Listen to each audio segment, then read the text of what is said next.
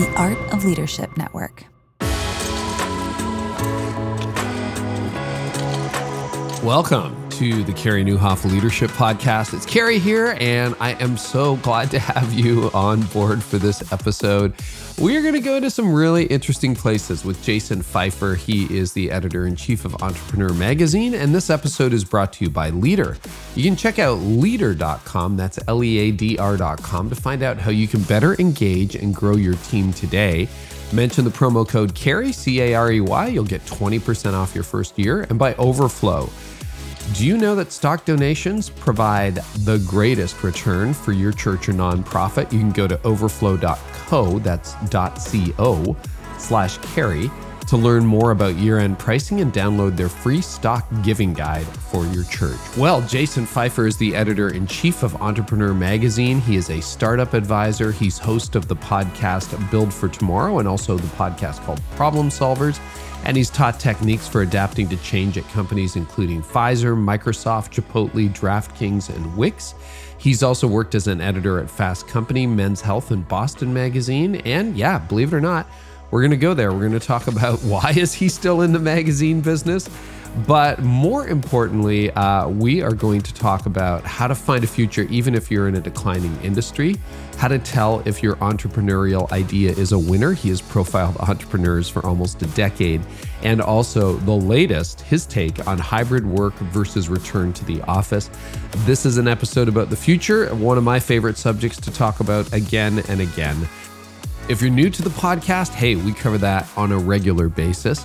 And if you are listening for the first time, maybe you want to subscribe. Join the growing number of people who listen to this podcast every month. We want to bring you the very best in guests. Just wait till you hear the 2023 lineup at the end of the show.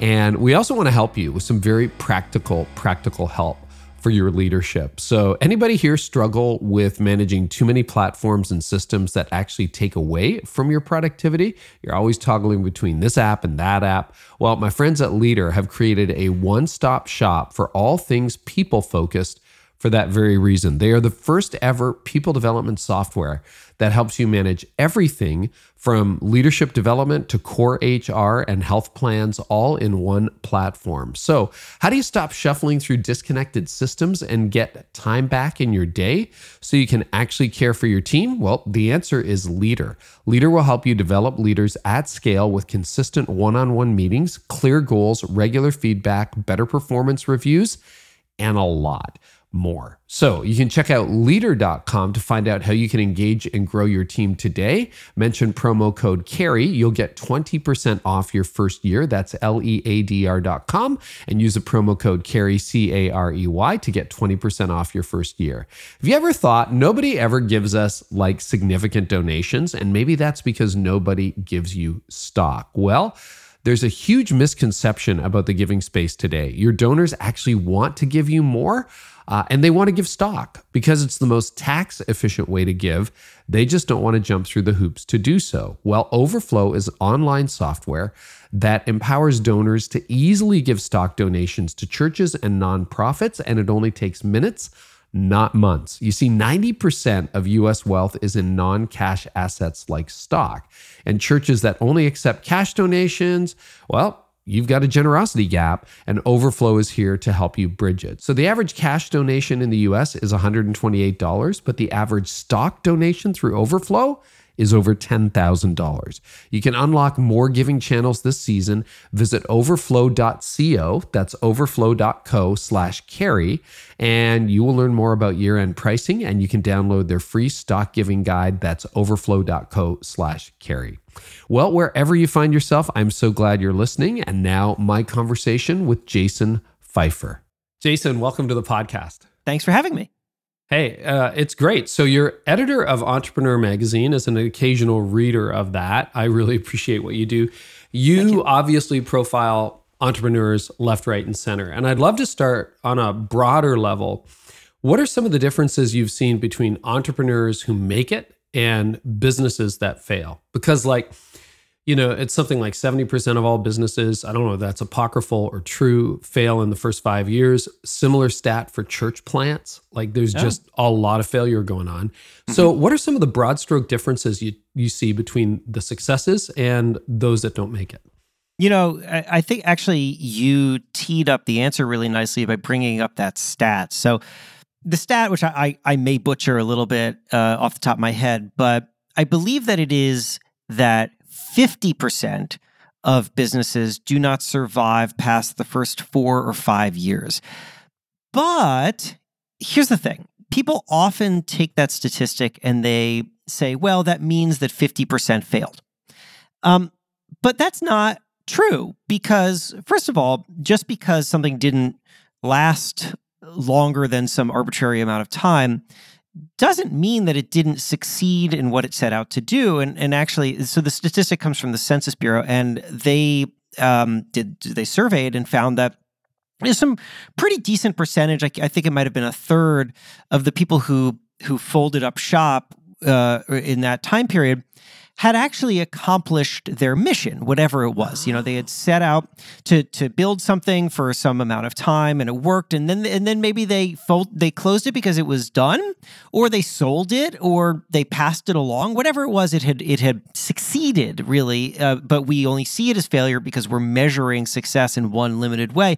And then also really important is to, is to know, and this is not in the data because it would be just so hard to track, but just because a business fails does not mean that the person behind the business failed. Mm. Right?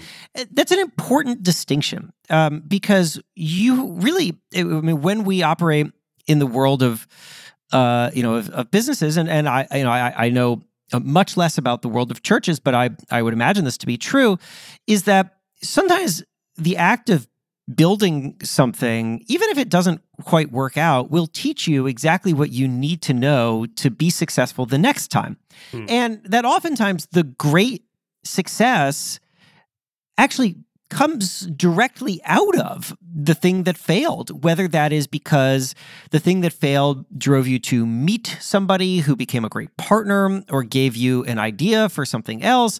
You know, very famously, uh, Stewart Butterfield was running a, a failed video game company and then said, you know, the chat functionality inside of this video game is pretty useful. Maybe that is a product by itself. And that became Slack. Yeah.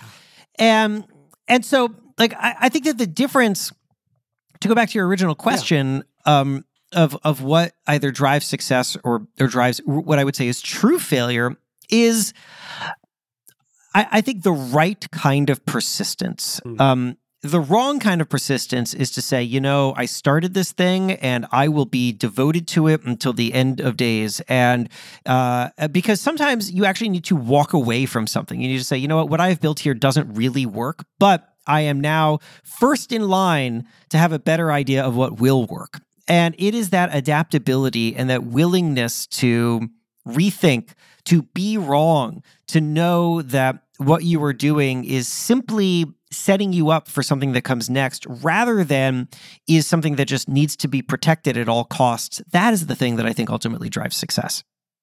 That's a really helpful clarification. And I guess I have to do some due diligence on that church planting stat too and, and, drive a little. But it's funny how so many things get accepted as axiomatic that maybe are not true. And I think I think you're right. I mean, Abraham Lincoln would be considered to be a failure up until the very twilight of his life. I mean, just yeah. tried so many things that didn't work out, didn't get election, was not very popular, and then changes history. It's amazing, yeah. right? What was it? One of my favorite quotes is Winston Churchill Success is moving from failure to failure without loss of enthusiasm.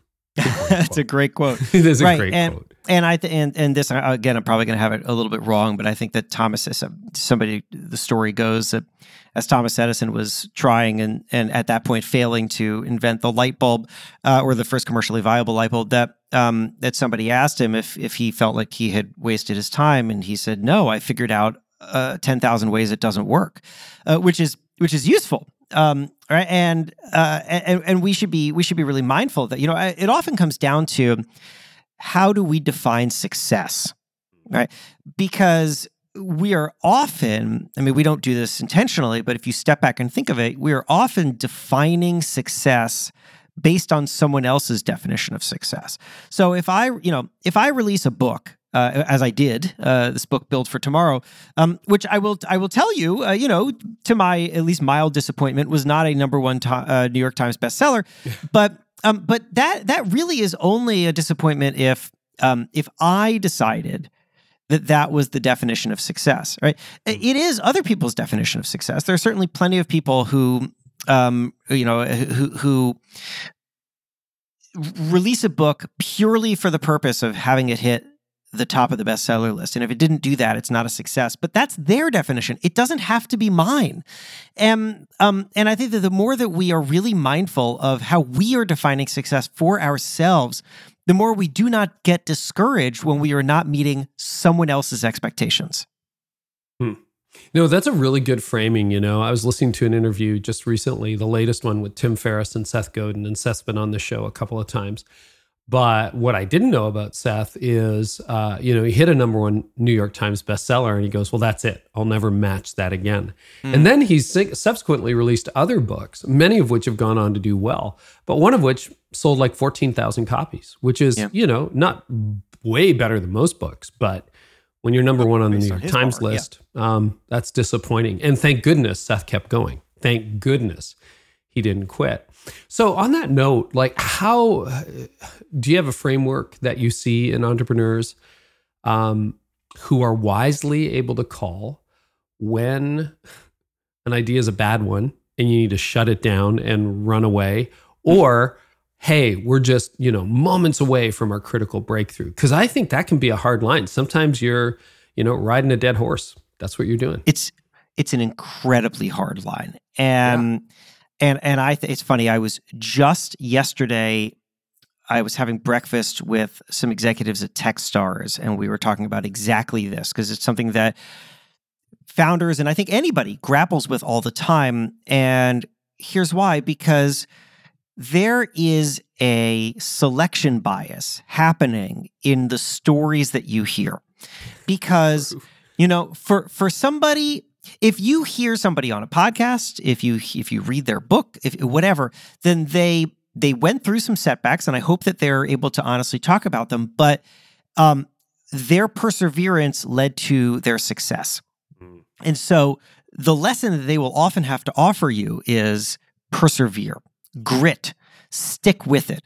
You know, I, I how many times have I heard and frankly published because at Entrepreneur Magazine I have that power, published stories from people who you know who say uh, I, I, 100 investors told me no and i i just kept going and then i finally reached success right mm-hmm. you don't hear from all the people who heard no from 100 investors and those investors were right you, you, don't you, know, you don't hear that story true. yeah and, but you should because uh-huh. the the problem is that is that look you yes, persevere, but per, but know what you are persevering on. Like know what the project is. And sometimes the project is the thing that you're building. Sometimes the project is you.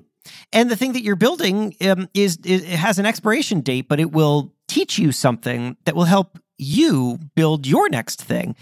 And how do you know the difference between the two? I actually just had a conversation with this or about this with uh, a woman named Annie Duke who wrote a book called Quit. It just came out. It's very good. Hmm. And uh, she's a she's she, you know her her area of study is how people make decisions. And um and she said she said well I mean she, she said a lot of great things but two that I'll share with you right now to answer that question. Number one, she said uh, it's really helpful to think of everything that we do this way. What would happen if the first person you dated had to be the person you marry? Uh, you know, if great question. Yeah, right.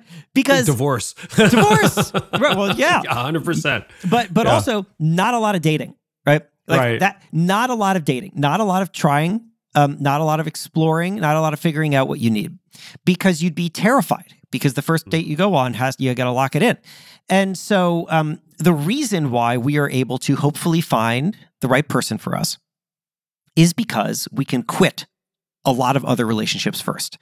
And, um, and, and so Annie says, look, we are dating ideas. We are dating uh, pursuits. We are dating concepts. We are dating businesses. We are dating churches. We have to we have to make sure that we leave open the possibility that we have to walk away from this because sticking with something that does not work is robbing you of time that you could devote to something that does work. And so how do you know? I asked her. And she said well look one of the best things to do is um, I think she called it, I could have this wrong, but I think she called it a kill criteria, which is basically set some set some benchmarks. You know, in six months, it should be looking like this. In nine months, we should have this kind of growth. If we don't, I need to seriously consider the possibility that this doesn't work. Um, right? Work towards something and then see if you can hit it or not. And then be very honest about what that means. Yeah, that's good advice. And you know, it's funny as as we're talking, I'd mentioned Seth Godin. I've asked him that question on this podcast, and I'm pretty mm. sure his answer was a variation on his minimal viable audience. Like tell 10 friends, and if it goes nowhere and they don't tell anybody, that's a clue. And just see how your idea spreads, right? But a lot of us, it's like, I got the idea that's going to change the world. And then 10 years later, you know, nothing nothing's happened super yeah. helpful by the way i loved your book i thought it was great and uh, you know you and i read a lot of books for our living that's what we do and i was shocked at how many stories in your book i just never heard of because i've read not you know vociferously but fairly widely and often it's like oh yeah i know that story oh yeah i know that story I did not run into too many familiar stories in your book, and they were fascinating, like historical examples of ideas that didn't work or ideas that didn't catch on or entrepreneurs that made it. You were not pulling from the stereotypes. No, Can you I, talk about your research for that? Because I thought it was really intriguing. Yeah, that I really, I, I am so um, grateful that you said that uh, because it was something that I I care deeply about.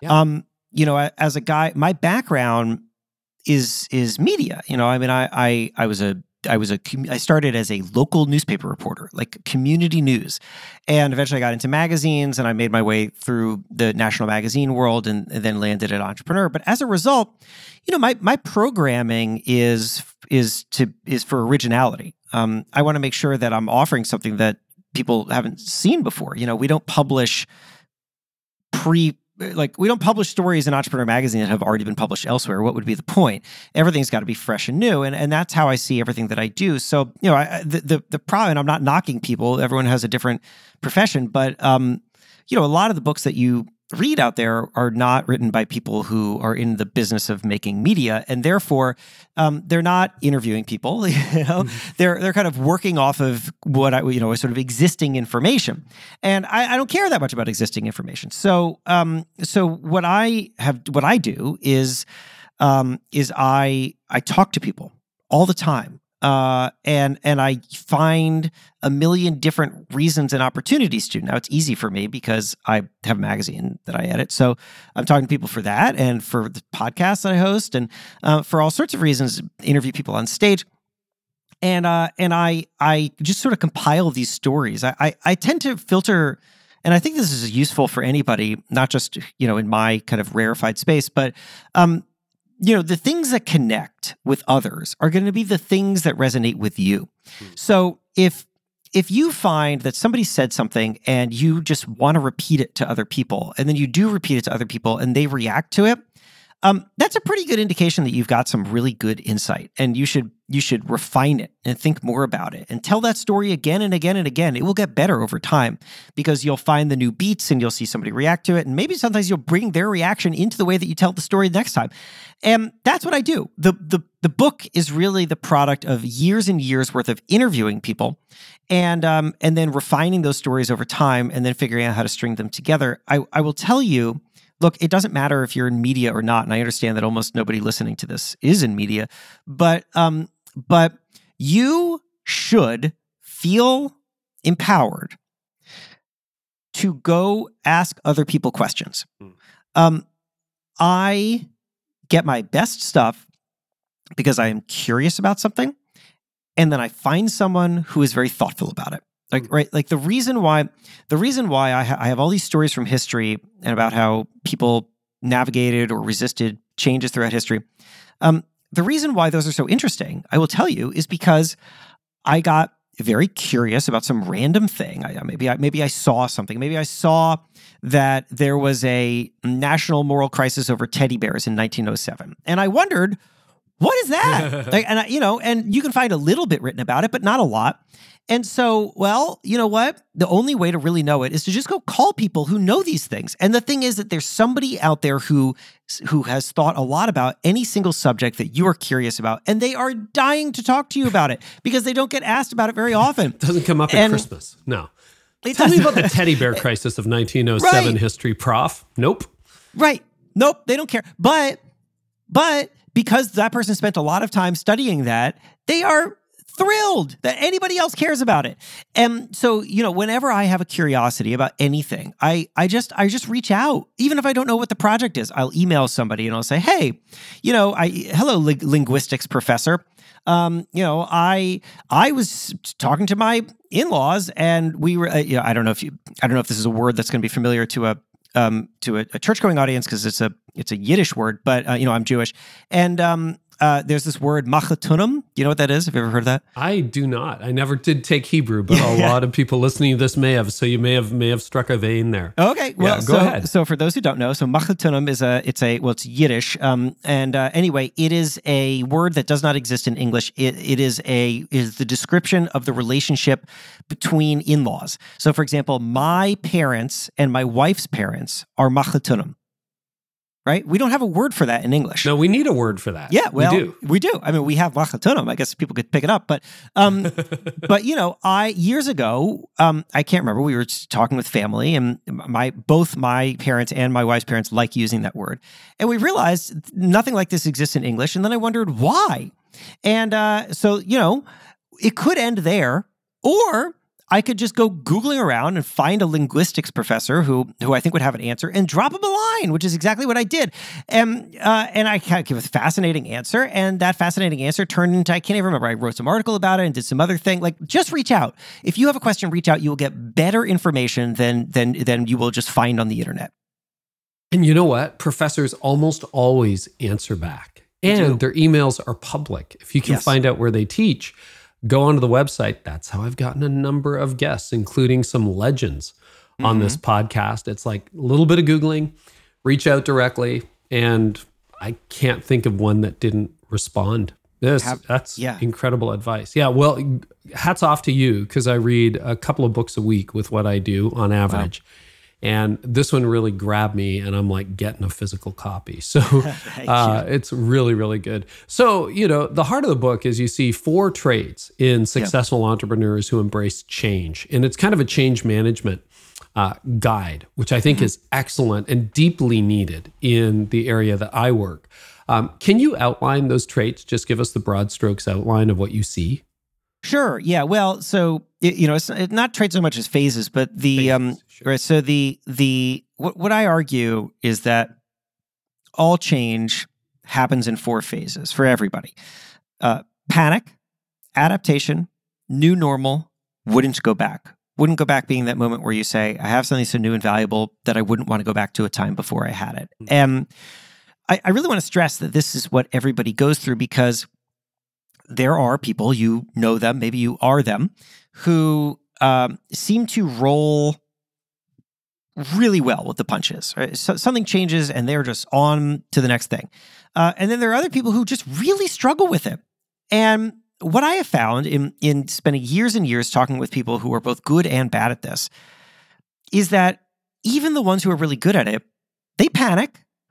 But the thing is, that the more you go through this and the better you get at adapting, the more you move forward with a faith that a wouldn't go back moment is available to you. Hmm. And if you know that to be true, because you've experienced it enough before, you're able to move through the panic faster, or you utilize the panic in a different way. It stops being a thing that holds you back, and it starts being a thing that that fuels you. In which you, you know, you. I mean, it's the difference between thinking, "Oh no, I'm going to lose everything," and "Oh no, like there's a great opportunity in front of me, and I haven't figured out what it is yet." Uh, I, I try to. I try uh, whenever this happens to me to, to always try to think of it in that second way, right? Like Mm. there is there's something here It's almost it's like in the room with me, and I just can't see it right now, and it's really frustrating, right? But that is that's a better problem to have than than the problem of, um, uh, you know, I used to do this, I no longer have access to it. I, I mourn it and and cannot imagine life without it. Um, I find that the people who are most adaptable and therefore the most successful are the ones who are just simply moving through these phases faster. Mm, okay. That is super helpful to know because your life kind of flashes before your eyes. There is yeah. the surprise of, uh oh, this isn't working anymore, or how come this used to work? So, one of the things you talk about is disruption and crisis. And I'd love to know, you know, how you see the, that crisis as being a seedbed for innovation. So, you know, surprise, surprise. Three years ago, we all hit a crisis, and right. people responded differently. But we're going to hit crises again. We're going to hit personal crisis, organizational crisis, societal crisis, et cetera, et cetera. So, looking back on it, um, what do the people who adapt faster? How do they move through those phases when crisis hits? Like, what are some of the trends you see? So I think one of the first things that they remember that other people forget is that they're not the only ones going through it. Uh, right? We crisis is a crisis can be a funny thing, right? I mean, like years ago, right? We went all went through the same crisis at the same time. Uh, we were aware. This is not breaking news. We were aware that everyone was going through this, but a lot of us were very focused, rightfully so, on our own experience of it. What is this going to mean singularly for me? The the oversight there is that when you are going through a crisis, other people are going through a crisis. And if other people are going through a crisis, other people need something. They need True. new things. And perhaps the people who used to solve their problems are no longer able to. Um, or maybe they can't afford the solutions that they had before. And this is the kind of moment when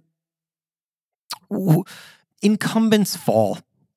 You know, um, incumbents fall because they're not built for rapid change because they had a solution that is no longer relevant.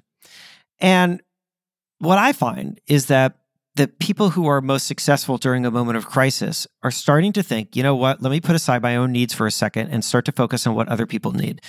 Because if I can figure that out, then I know how to be relevant right now. Uh, I know how to be useful. You know, I mean, I, I, I think it was the the winners in today in, in today's economy right now are the ones who, in March, April, May of 2020, said, "All right, uh, everything we planned is on hold.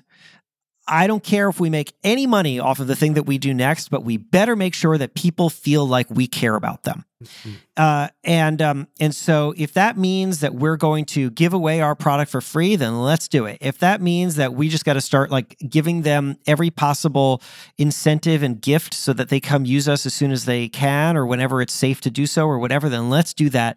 Um, let's keep spending. Let's take care of our people. Let's not lay everybody off right now because you know what? We're going to need them as soon as we figure out how to be useful in this moment. Um, right? I mean, like, you, know, you want to know why your your flights have been canceled uh, for for the last like two years, and it's it's so frustrating to fly around. The answer is because the airlines dumped all their staff, and then they weren't those people weren't around to scale up when travel came back. Mm-hmm. Um, so so I, I think when people understand that they are not the only ones going through crisis, they start to make plans based on how to be useful to others, which is ultimately the the greatest thing that we all can do. I mean, I, you know, I, I, again, I, you know, I know the business world a lot better than I know the church world, but I would imagine that this is a unifying theme bet- between them. And, um, and so, uh, and so we need to remember that and we need to start plotting it out and we need to be in touch with the people that we serve and understand what they need, not yesterday, now. Hmm. Yeah, it's funny. You know, that's, that's an incredibly, clarifying lens. And you're right. There are a few groups or organizations that did that spectacularly well. And you're right. They helped a lot of people. They got ahead. When you look back at history, because uh, you have mm-hmm. so many interesting stories in the book, can you think of one or two parallel examples from another era or time. Mm, in which somebody stepped up to. Yeah, yeah. To There was a crisis, couldn't happen. There was innovation. Uh, if Oh, it that's doesn't really- come to mind, no yeah, worries. that's really interesting. You know, it's funny that I mean that. I, I, I my my my starting point was thinking about what you know what what is something that came out of the 1800s, but um, but actually, I think maybe a better example is is something from much more recent history, which was um, you know one of the greatest companies to come out of the previous economic crisis, which would have been the recession of 0809, uh, was Airbnb. Uh, you know, and um, and Airbnb, I think, came out of a shifting need and expectation. And I mean, it was this was Airbnb came out of people's willingness in a moment of crisis to reconsider the impossible. Hmm. The idea of uh, renting out space in your home, which is how it started, right? I mean, now people have entire homes that they just rent out, but back then it was like rooms. You know, it was like it was like your guest room or your basement. Yeah. Um, and uh, the idea of just opening that to the public market and letting someone come in and stay with you would was insane. Nobody would have ever done that. Uh, and and and also on the traveler side, I, I mean, the idea that I would travel to a city and then stay in someone's guest room that doesn't make any sense. Uh, but um, but then suddenly there was a crisis. People uh, um, people needed cheaper travel options, and they wanted to make money however they could, uh, which meant monetizing things that previously weren't just not monetizable, but nobody even thought to monetize. Um, and out of that moment came a new way to think about hospitality, and it, it has evolved since. But it it was born of. Uh, I, I, I, I talked to this guy named Brian Berkey, who's a business studies and legal ethics professor at Wharton. And he said that a moment of crisis forces us to shift the window on the options we are willing collectively to take seriously. And that is what we saw. We saw people shift the window. They, they, there was a window in which we said, This is what hospitality looks like. This is what travel looks like. This is what hotels look like. We were now willing to shift that window because what existed in the window before didn't work anymore. And that that is what you can see throughout time. I mean, you know, some of our some of our greatest greatest ideas are uh, you know great greatest I, I the um uh a, a, previous pandemic I can't remember which one um uh I mean not prior to COVID I mean like possibly prior to the yes prior to the 1918 um, Spanish flu uh, gave us public parks uh, right? Because uh, because um you know people didn't have the idea was was people understood that they needed to be outdoors but urban environments didn't really provide a lot of spaces for people to be outdoors uh, outside of just being on a street you know on a crowded street. And um and so uh, out of that came an awareness that that cities need large public spaces and uh, we got large public parks as a result. Uh, you know wh- where, wherever you look throughout history and you find a crisis you will find new ideas that take hold So, one of the challenges for church leaders in particular is obviously we lost access to our buildings, and so did leaders of other faiths as well, right? Everybody lost access to their buildings. And at first, I was greatly encouraged. Something like 30% of churches were online prior to the pandemic. Then it spiked to like 95% of churches. But then, as soon as uh, a lot, not all, but a lot of churches got access to their building again, they shifted away from innovation and Mhm. adaptation and back to the status quo. Almost to the point where in 2022, there were leaders who are like, well, we're going to shut down or downplay the stream because we want everybody back in the building. And of course, you know, church attendance has been in a free fall for decades now. But I'm wondering from the outside looking in, like any comments to church leaders who might find that online ministry is a threat or that old methods, which weren't necessarily working before the pandemic, might be the easiest and most painless route to follow post pandemic? Yeah, that's a great question. I mean, look, the starting point has to be this: there's no one way to do something, and um, and and and I I understand that, and I imagine that if I was debating um, a church leader who wanted to get everybody back in, that they would say, and perhaps very rightfully so, they would say that um, the best experience uh, for the individual, for the community, is in person. Um, how do we know that? Because we've seen it with our own two eyes, but also because that's how it's been for thousands of years. And um, and I'm not here to dispute any of that. That's probably true, but uh, you know, I I, I think there's a I think the the phrase facts on the ground comes out of the military, but I, I like using it a lot. Like, what are the facts on the ground here, right? And if the facts on the ground are that it's very hard to get people to show up in person to something anymore. And if church attendance is dropping, then the solution cannot be to just continue to try to get people to show up at the building. Um, I mean, like, I'm not saying mm-hmm. to abandon that, don't, don't abandon it, but it can't be the only solution because you have the information, you have the facts on the ground. And so we need to start thinking about what else do people need and what do they need now? You know, the, the most important thing really is to make sure that you are serving other people's needs rather than they are serving your needs. And um, and it could be that your needs are that you know that the best way to provide the you know the kind of services and ministry that you do is uh, is to have everybody in person. Well, th- those are your needs. Uh, uh it's very you know similar similar in thinking. Is I remember I was I was speaking to a a group that was that had been brought together to kind of workshop the future of work, and we were talking about how managers really want people uh, back in the office, and how um, you know the the common line here is well that's because uh, that's because that's how managers are able to um, maintain their authority uh, because you know a manager doesn't know you know, like uh, manager is just it's a different role when somebody's not in front. And you can say that, and I've heard that a lot, and that's an interesting and probably very true observation. Um, but it also places blame on the managers. Um, and so somebody in that group had made a really interesting point, which was to back up even further and say, you know what, this is actually a failure of training of managers. Like mm. the managers have only been trained in one way to lead people, and therefore they only know one way to lead people. And what we really need to do is now start thinking about how different can lead can we train managers.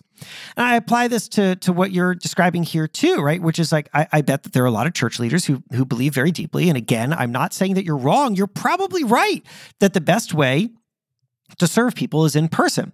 But if that's not how people want to connect right now. Uh, or that's not the only way. Or they just don't have the time. They also agree with you. It would be great to come in, but they just don't have the time anymore. Well, then, then uh, the only person that you're serving um, is uh, yourself in trying to get these people back. And also, what is the problem? Look, it's not even you. It's, I don't mean this to be selfish, but we need to ha- come up with different ways to train leaders so that those leaders can then engage people in different ways. Um, and if you are not willing to meet people where they are, then you only do one thing, which is that you lose relevance relevancy to them. I mean, it's it's just it's just simply the only thing that happens. Um, I, I mean, look, uh, uh, you know, again, to take it back to to my area of the world a little bit more is is you know these conversations about should people be in the office and a really fascinating conversations with leaders who had moved to a four day work week. Mm-hmm. So, uh, a four day work week is used to be a crazy idea that was only engaged in academic circles, and uh, and and then like at a, you know then like post pandemic and everyone has quit their jobs and is saying that they they have different expectations now for work or rather they always had those expectations but they didn't think that they would be fulfilled and now they do that um um that uh, they don't want to come back to the office. And so ex- companies are now experimenting with this four day work week, which used to be a crazy idea. Now, what's really interesting is that many companies have found that if they shift to a four day work week, they, uh, and they do it smartly, it takes time, they actually can maintain the same level of productivity over four days than five days. But about a year in, you'll hear a problem. And the problem goes like this people will say, I don't feel as connected to my colleagues as I used to. Mm. Now, what are you to do with that? Well, here's the thing. I think that if we are we are we are we tend to ask this question of things, of new things. And that question is, is this perfect? Now, I can imagine a lot of church leaders are looking at um, connecting people virtually and they're saying, is this perfect? No. It's not perfect. It's not as good as having everybody in person. And so then we say, well, if it's not perfect, then we shouldn't pursue it. But here's the problem nothing is perfect. So if you ask, is this perfect of any new thing? The answer is no, it's not perfect. And now you are going to discard that new thing. And so the better question to ask, and this is what I think you should start asking, what I think church leaders, what every leader of every kind of organization should be asking of every new thing is is our new problem better than our old problem? That's a that's a, a mm. much better question. Is our new problem better than our old problem, right? Because I'll tell you, I mean, like to go back to churches again, not my area of expertise, but building off of what you've just said, right? If the if the old problem is church attendance is in decline, then well, what happens if you mix in-person attendance with some sort of virtual connection as just a starting point, right? Well, is this new problem better than my old problem? I, I kind of think that it is because now you have increased the ways in which you are able to reach people and engage people. Now, the, there are going to be problems. There will be problems, but now you could start solving those better problems. And the solutions that you will be driven towards will also have problems. But this is how we track progress we track it through problems, not through perfection. Oh, I'm taking notes because uh, we're six months into the four day work week and I lead a virtual company. So that'll mm. be very interesting. We're all gathering here next week for our third in person of the year, but uh, taking notes. And I love your framing of your needs versus other needs. I've always thought about the needs of the organization versus the mission, but mm-hmm. I really love that framing of are you focused on your needs or the needs of other people? That's even clearer. Mm. I, I, I can't resist. I got to go to the debate about in person, like return to the office versus oh, yeah. hybrid work or remote work. Where is that dialogue, you know, at the end of 2022, 2023? Because you seem to be at the heart of it. I read from the headlines, but I'd love, because I see that raging with my corporate friends, with church people. Church people definitely like everyone back in the office seems to be the default. What, yeah.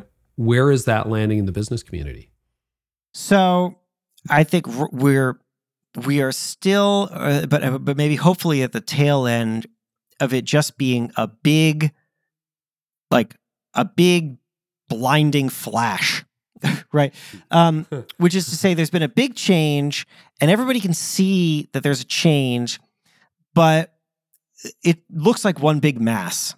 And what will eventually happen is this thing that happens with all changes, which is that that like big blinding flash will will fade and you will start to see the nuances because because this change is not one thing this changes many things. And in the case i, I mean a, a, perfect example is is that um, a lot of companies are now finding that you know it's not that all of their employees don't want to come back to the office. It's that their older employees don't want to come back to the office. Younger mm-hmm. employees actually do because for people in their 20s in particular the office is a source of social connection. Certainly hmm. was for me when I was in my 20s uh, and in my early 30s, uh, where the, the, the greatest friends that I made of that time were people that I worked with, and then we would go, you know, then we would go to the bar after after work, and um, and uh, somethings, a lot of them know that, and they miss that. I mean, I have a friend at Spotify who's very senior at Spotify. Um, so he's in, you know, he's in his forties. He doesn't want to go back to the office, but but his twenty year old colleagues do. Um, and so now we have now we have an, a really important distinction, right? Which is that it's not that everybody doesn't want to come back; it's that some people don't want to come back based on their life experience. Uh, me personally, uh, I'm 42. I don't want to go to an office I. I, at all. Yeah, I um, don't either. Yeah, I I'm mean, older I, than you.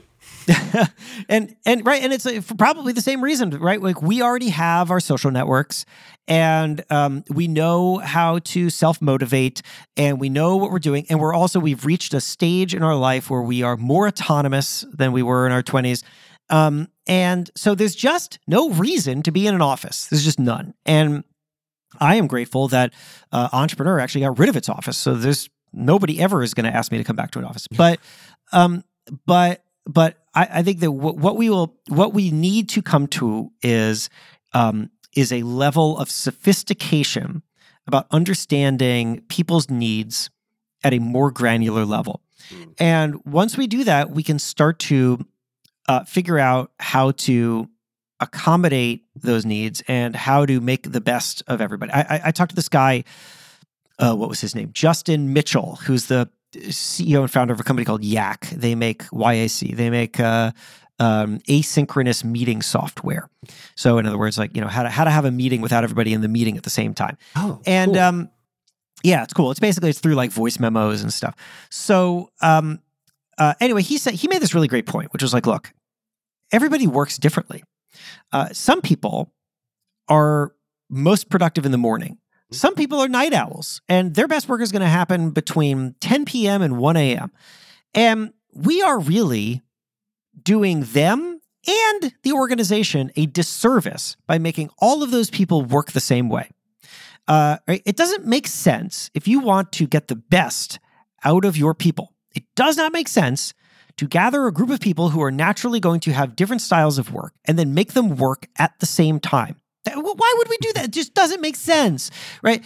Um, and so, um, uh, and so, and, and like, this is, you know, this is very much what I encourage with my team. I mean, I, I run a fairly asynchronous team. I mean, you know, we're all on mostly on the East Coast uh, of the United States, so we're we're mostly working the same hours. But you know, I don't. If I send somebody a message, I don't care if they get back to me immediately. I don't care if they're out with their kids or at the dentist or or working on a side project. I don't care as long as they get their work done, because they're going to get their work done when it gets when it is best for them, and therefore, if it's best for them, it's going to be best for me. Um, that's what we need to start to get to. And what does that look like on a grand scale? It looks like not 2019 and not 2022, but it looks like extracting some of the best of both of those times and combining them along with things that we're going to learn along the way. Yeah, that was sort of my next question too, because I have a very similar approach with the distributed team. It's like I, I tell them, I don't care if you work at 2 a.m. hanging upside down, just get your work Right. done and be at the meetings that we agree on, which are not that frequent. So, Yeah. you know, a lot of autonomy. So the return to the office, even for 20 somethings, is that like eight to four, sit at your desk, or does it have more of the flexibility you just hinted at? Like where where do you see that going if you're leading young leaders? It's a great question. I think, look, I think that one of the most fascinating things about what will happen with the future of work is that it won't look like any one thing across industry. Um, I think that you'll start to see just very different ideas of what work should be, and uh, and companies may start competing not just on salary and benefits, but on work style. Um, and uh, and so I, I see it going in a in a million different ways. But if if I was running a large organization right now, and I and I, I am not right, I mean, entrepreneur is a fairly small organization, but if I was running a really large organization, um, I think that what I would start to do, it, I think my starting point would be um, doing some really deep survey and interview work on my on my employees, thinking of them as a representative sample of future employees, Hmm. and asking them what they want and what they need and what they're missing right now, um, and then start to experiment with solutions. Uh, it could be, for example, that people don't want to be back in an office all day every day. And it could be that when they do come back into the, like, you know, you'll see this on TikTok all the time. I mean, like I've seen, like, I've seen dozens of things that are exactly like this. It's always same video. Um, young worker. Uh, the caption is like, "Come back to the office." They said it'll be fun. They said, and then it's just them, right? Like in a, in a like in a room in an empty room, you know. Um, and uh, and so right, like because the problem here is that nobody has thought about what happens next when somebody comes back to the office. People don't want to just be in a room. Nobody cares about that, right? People want connection. Yeah. Um, so maybe there's a different way to do that. Maybe actually nobody needs an office, but what people do need is um, is a uh, is a is a sort of collaboration space that everybody goes to you for a certain amount of time uh, to like work on interesting projects, and you segment that. You know, like these the the kinds of projects that require this collaboration space are going to happen during these times at the collaboration space um, or maybe it's something else maybe it's maybe it's that you save your money on real estate and you spend that money on um, sort of regular retreats which again i i as a guy in my 40s, I don't want regular retreats. I don't want them. I have kids that was very in- disruptive to my work. I don't want to be traveling around f- unless somebody's paying me a large amount of money to speak to them, which is the reason I travel. So, um, but, uh, but like, but like for 20 somethings, when I was in my 20s, I would love regular retreats. Let's Uh-huh. do it. It'll be fun. We'll, you know, we'll build camaraderie. We'll come up with great ideas. So maybe what we really need is to just start thinking more about individuals and start to come up with some systems and experiment. Well, uh, the time is flying on this conversation, and it's been delightful, Jason. But um, you hint at in your book, you talk about the future of publishing. Yeah. So, you know, I'm I'm going to mangle this. I'll let you talk about it. But the quote is something like, "I think uh, magazines should get out of the contact tent business," which is really interesting. So please nuance that so it's accurate and then tell us about because I mean, in many ways, you look at okay, editor in chief of Entrepreneur Magazine, amazing. It is a great magazine, but yeah, if you want to look at an industry that's just bleeding out over the last fifteen years, look at publishing. So, Yeah. Like, what's going on, and how are you carving out a future? So, uh, uh, it's uh, I appreciate the question. It's totally true. Uh, the the me if you want to find a case study for like an industry that just did not prepare despite all warning signs, look at media. It's awful. Um, and uh, so okay, here's the thing. I think that we all, this is not a publishing, I'll start with a non publishing answer and then I'll use publishing as an example. I think that we all need to ask ourselves this question of everything that we do. Question is this What is this for? What is it for? What role does it serve? Does it serve a role? Individual actions, ways that we're structuring things. What is this for? Um, you better have a good answer to that question. And you know, and the reason why you should keep asking it is because the answer will evolve. Uh, so, you know, I mean, I'll, I'll give you an example, uh, which is publishing. So, people ask me, it's you know, it's funny. I, I'll travel around and I'll speak to these companies about how to adapt, and then somebody will inevitably in the Q and A raise their hand and they'll be like, okay, adaption guy, but you run a print magazine. Um, so, you know, high from the 1940s, like what is up with that, you know? Um, and and the answer, my answer is, okay, so look, you ask the question, what is it for of the things that you do? And then you have to take the answers really seriously. And when I ask the question, what is a print magazine for, or even more broadly, what is content for? Well, if I was asking that question decades ago, pre internet, the answer was really clear. Content was for monetization. So you there were two primary ways to make money off of content. You could sell ads against it and you could sell subscriptions to it. And uh, that, those were good businesses. Mm. Now, those are hard businesses. very very hard businesses. People that you know, you know like uh I, I, am sure that there's an overlapping uh, chart of uh, of uh, uh, uh, like magazine subscriptions and church attendance, right? Um, Some Venn diagrams in the middle, right? Yeah, yeah. it was a sweet spot. Yeah. Right. So, Yeah. um, so uh, that's you know, you say that's a problem. Um, and then and then it's harder to sell advertisements into it. And this is not an entrepreneur problem. This is a all media problem um, because we're we're fighting over uh, all media is now fighting over a very small slice of a pie uh, because the majority of that pie is being eaten by Google and Facebook. So um, so and TV. So what are we to do? Well, let's ask the question: What is content for? If it's not for monetization. And the answer that I have, at least, is that content is for relationships. It's for something, it's for relationships because people trust you because of content. They like you because of content. They keep coming back because of content. And they will buy products and services from you because they trust you because of the content. And that, I think, has to be the way forward for media, uh, where you stop thinking about content as the thing that is the backbone of your business, right? Like, you know, you you were right when you said we need to get out of the content business because we can't be in the content business. Like the business can't be content, uh, right? You think of Red Bull. Red Red Bull. If you care about extreme sports, right? If you love people who jump out of airplanes and who um, like do crazy surfing, Red Bull is your place. They they have a magazine. They have amazing videos. They have endless events. Um, do they make money off of that content?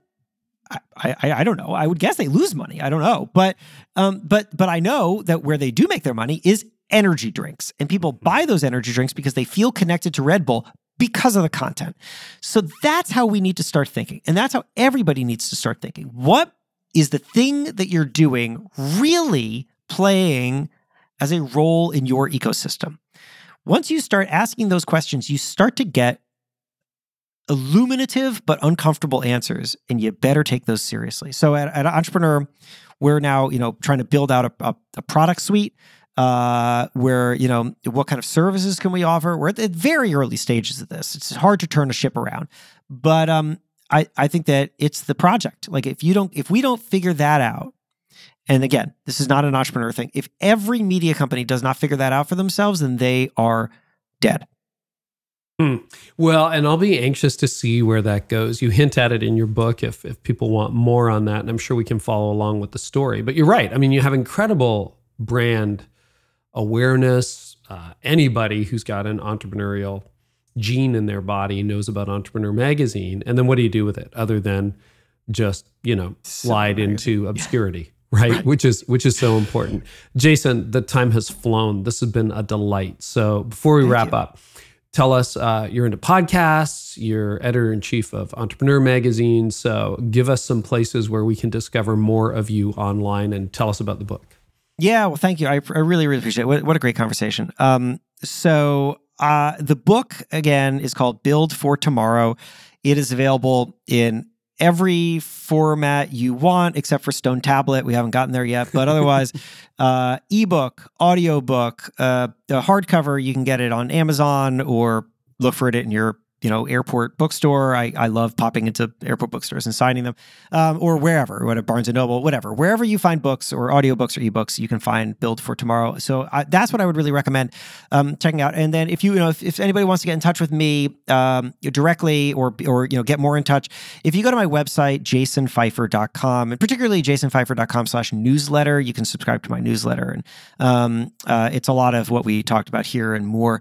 Um, but, uh, I, you know, and, and reach out. Um, I'm super responsive. You know, Carey, I really appreciate your time. It's been it's been really great. I really appreciate this. You know, you have expectations of certain interviews, and this one uh, it elevated when I read the book, and then uh, elevated even more in the conversation. So this Thank has been you. a delight. Thank you so much, and thanks for making me uh, think in new categories. I really, really appreciate it.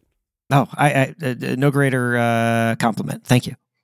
I really found that interesting. And uh, Build for Tomorrow is a fantastic book. You know, I said I said to uh, Jason, my goodness, you know, I read a lot of books, and it's like it was just so refreshing to have a book where I really don't think I had heard many of the stories at all before that he tells. And he's an excellent writer, obviously. If you want more, you can find it in the show notes, and you'll find that at careynieuwhof.com slash episode 540. We will take care of you there. We also have transcripts if you want to dig a little bit deeper. And we've got a killer lineup for 2023 coming up. But first, I want to take you to the last episode of this year. Adam Duckworth returns. And well, we also talk about rebuilding a decimated industry. So if you're still struggling because of everything that's happened, man, we got your back covered. Here is an excerpt from the next episode. I assume I don't know this number, but I assume because of what I've, what I'm hearing that 20% of their people even don't complete training because they don't want to go through it because they were used to kind of sitting at home for so long. And because that is true, one of the biggest struggles and I've talked with executives about this and we've had this dialogue is one of the biggest struggles that Disney has had since they've reopened is maintaining the levels of cast that they need to to operate their parks. It is their number one challenge, no doubt. And of course, if you subscribe, you will not miss a thing. You will also not miss 2023 because here's who's coming up. Going to kick it off with James Clear. I just did that interview.